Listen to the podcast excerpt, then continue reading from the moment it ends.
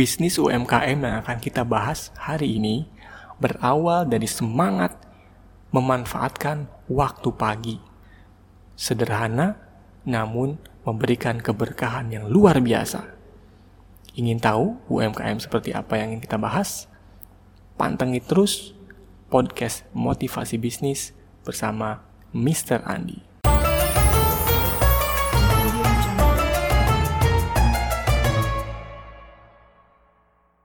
Assalamualaikum warahmatullahi wabarakatuh.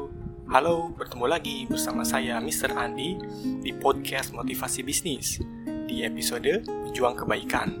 Kali ini kita akan coba ngobrolin mengenai UMKM. Teman-teman tahu apa itu UMKM? UMKM adalah singkatan dari usaha mikro, kecil, menengah. Sebetulnya, sebelum kita ngomongin tentang UMKM itu sendiri, kita harus tahu dulu sebetulnya apa sih peran dari UMKM itu bagi kehidupan kita.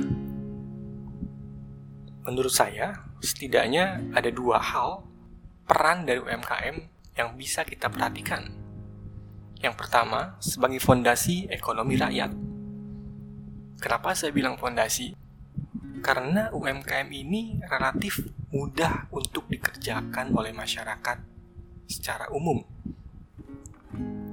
Masyarakat mudah dari rumahan pun dari apa yang mereka bisa kelola, apa yang mereka bisa jual, bisa menjadi salah satu UMKM. Jadi mudah ya. Kemudian bisa dimulai dari hobi.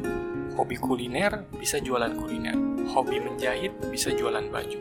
Semua hal yang berhubungan dengan hobi itu bisa dilakukan atau bisa diimplementasikan oleh UMKM kemudian apa?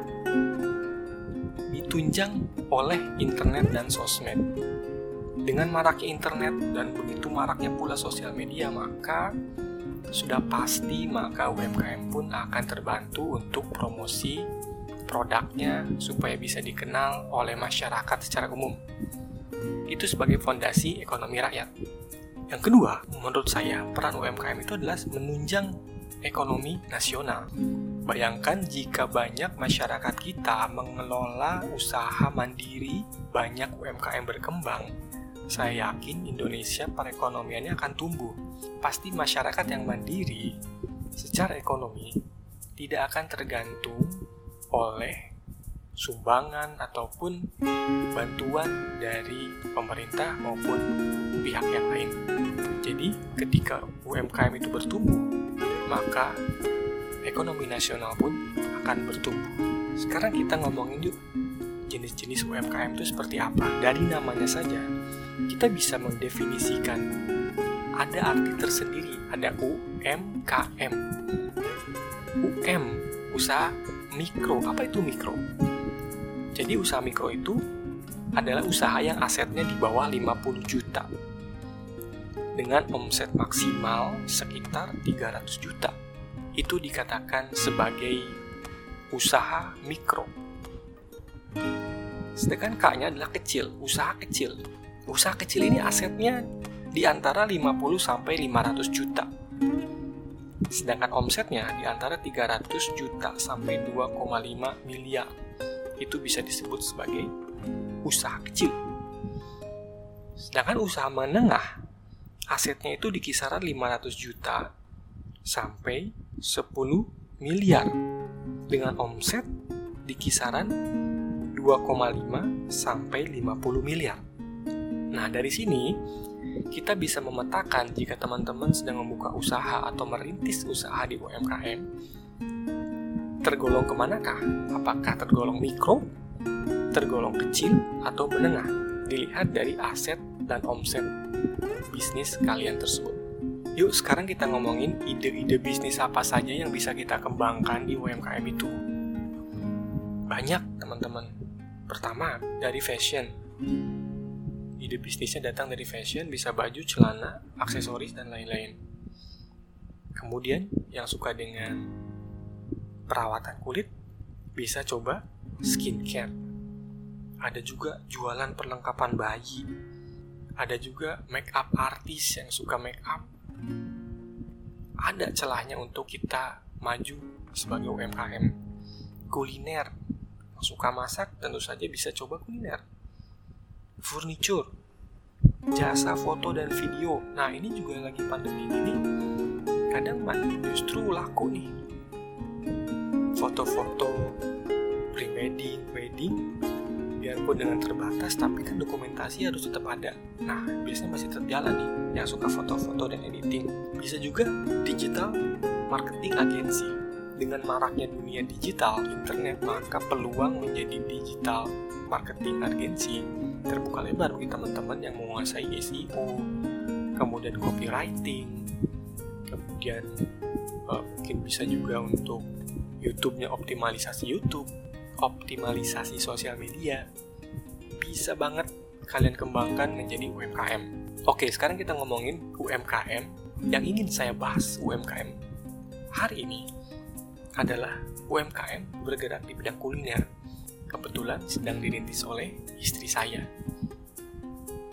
Kami menamakannya Dapur Sangu. Hadirnya UMKM ini, bisnis kuliner yang sedang dijalani ini adalah awalnya adalah bagaimana kami ingin memaksimalkan waktu pagi di kala pandemi. Mengapa kami ingin memanfaatkan waktu pagi? Karena waktu pagi itu keberkahan turun. Malaikat turun untuk mendoakan rezeki bagi manusia. Maka kami benar-benar ingin memanfaatkan waktu pagi ini untuk mendapatkan keberkahan bagi bisnis kami dan bisa membantu serta bermanfaat bagi orang lain.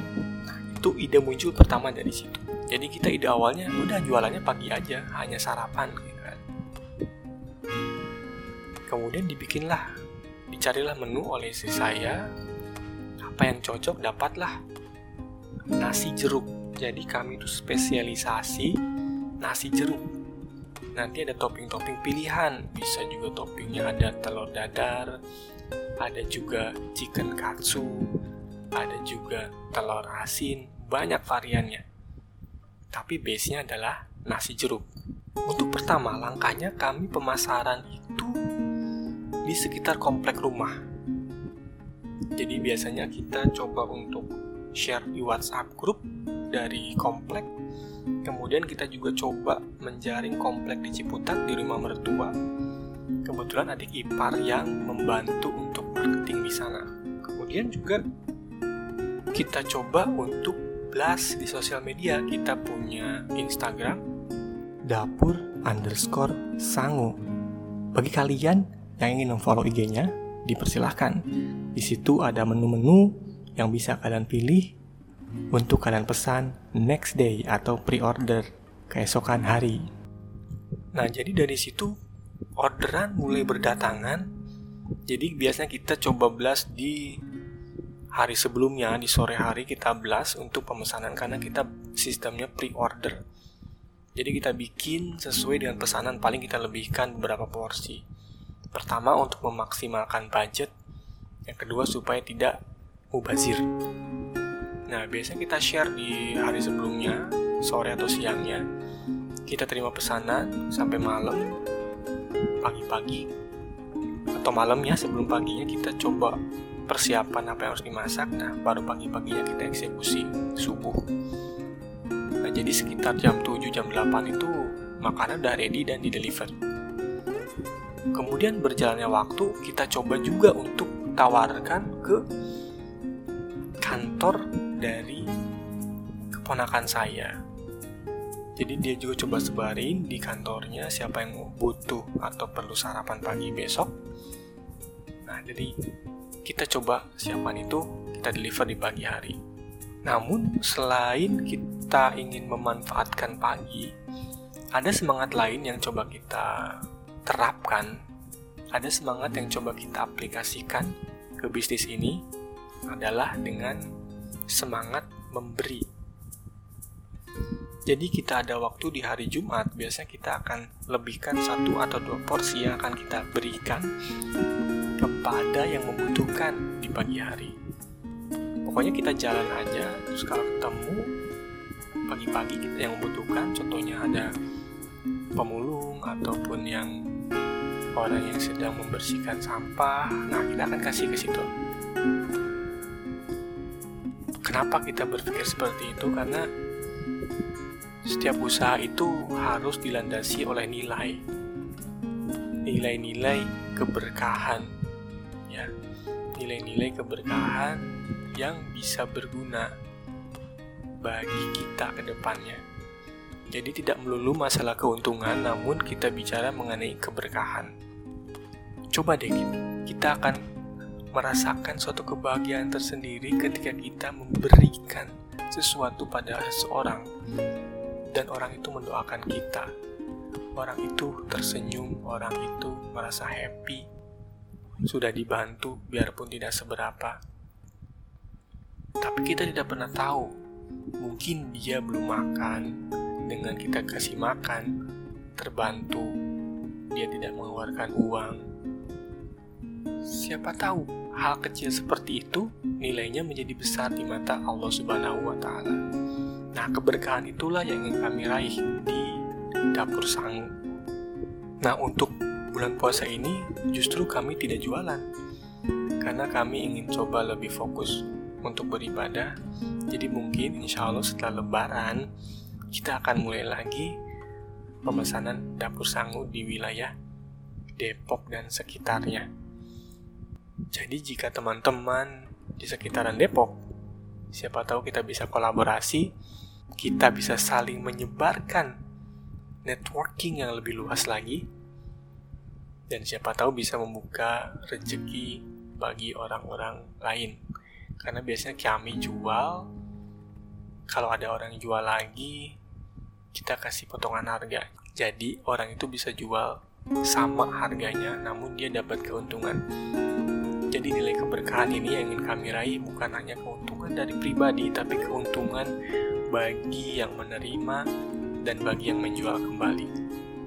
Nah, itu mungkin konsep yang sedang coba kami kembangkan di dapur sangu, saya dan istri.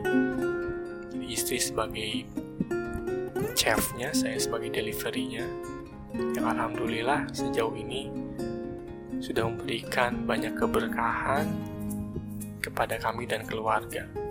Itu mungkin sekilas cerita mengenai UMKM yang coba saya share di podcast edisi UMKM Produk. Semoga apa yang saya sampaikan ada manfaatnya dan semoga semua usaha UMKM yang sedang dirintis oleh teman-teman di mana pun berada bisa berkembang pesat dan bisa menaikkan level bisnisnya menjadi lebih baik lagi menaikkan level pelayanan dan produknya sehingga kita bermimpi UMKM kita bisa dikenal di seluruh dunia dengan produk yang berkualitas. Oke, terima kasih. Wassalamualaikum warahmatullahi wabarakatuh. Mr. Andi, peace out.